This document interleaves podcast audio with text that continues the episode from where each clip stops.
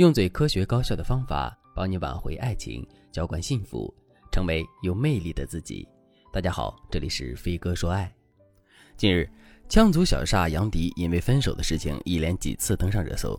事情的经过是这样的：一月二十五日，杨迪与杨天真、杨丽在直播间中谈到情感问题的时候，自曝他已经跟女友分手，回归到了单身状态。与此同时，杨迪还表示，他和前女友并没有经历传统意义中失恋的痛苦。因为他跟前女友是和平分手，两者之间并没有过于激烈的冲突。可是，尽管杨迪表现出一种云淡风轻的样子，网友们却并不买账。很多网友都在评论区里指责杨迪忘恩负义，不是一个有责任、有担当的男人。为什么网友会这么说呢？因为杨迪的前女友已经足足陪伴了他十六年。因为杨迪穷困潦倒、一文不名的时候，女方没有离开过他。在杨迪崭露头角、事业慢慢变好的时候，女方也依旧在任劳任怨地照顾他。现在杨迪功成名就，成了家喻户晓的明星了，他却选择跟女方分手，这不是忘恩负义是什么呢？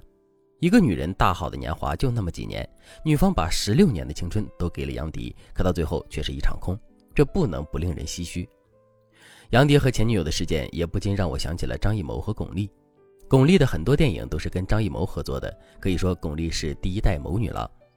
两个人因戏生情，有过八年的交往，可最终还是一拍两散，各自天涯了。为什么会这样呢？因为巩俐想要一张结婚证，可张艺谋却说：“不就是一张纸吗？何必要那么在乎？”巩俐很聪明，她主动退了出来。虽然有遗憾有不甘，但这已经是最明智的选择了。对巩俐来说，张艺谋是她的初恋，也是她的良师益友。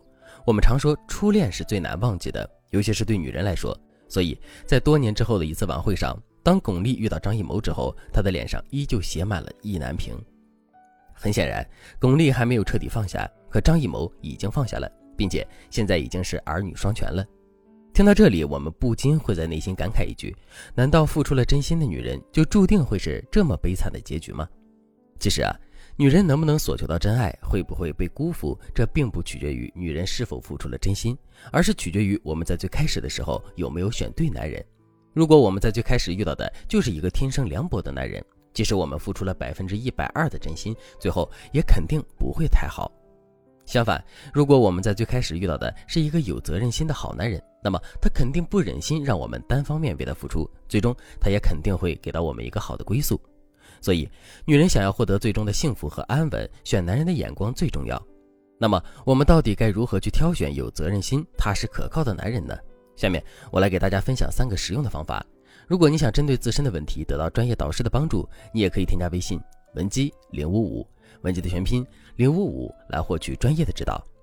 第一点，看男人是否总是会给自己找借口。人的本性都是趋利避害的，而趋利避害的手段主要就是给自己找借口。举个例子来说，你和朋友约好了一起去吃饭，结果你因为化妆耽误了时间，最终迟到了二十分钟。那么，在见到朋友之后，你会老老实实的对朋友说：“我是因为化妆耽误了时间，这才晚到了二十分钟吗？”当然不会，充其量你也只会说：“其实你一早就出门了，只是路上堵车太严重了。”路上堵车，这就是一个借口。有了这个借口，你就可以掩盖自己不守时的缺点了。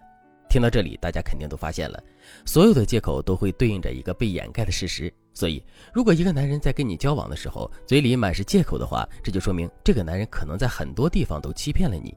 如果真的是这样的话，那这个男人势必是靠不住的。第二点，看男人是否对你过于容忍。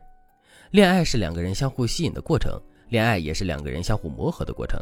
由于两个人的家庭环境、生活经历等等都各不相同，所以两个人之间势必会存在很多差异。由于这些差异的存在，在两个人交往的过程中，两个人之间势必会有一些摩擦和矛盾。其实，我们完全可以通过男人对这些摩擦和矛盾的反应来判断男人到底靠不靠谱。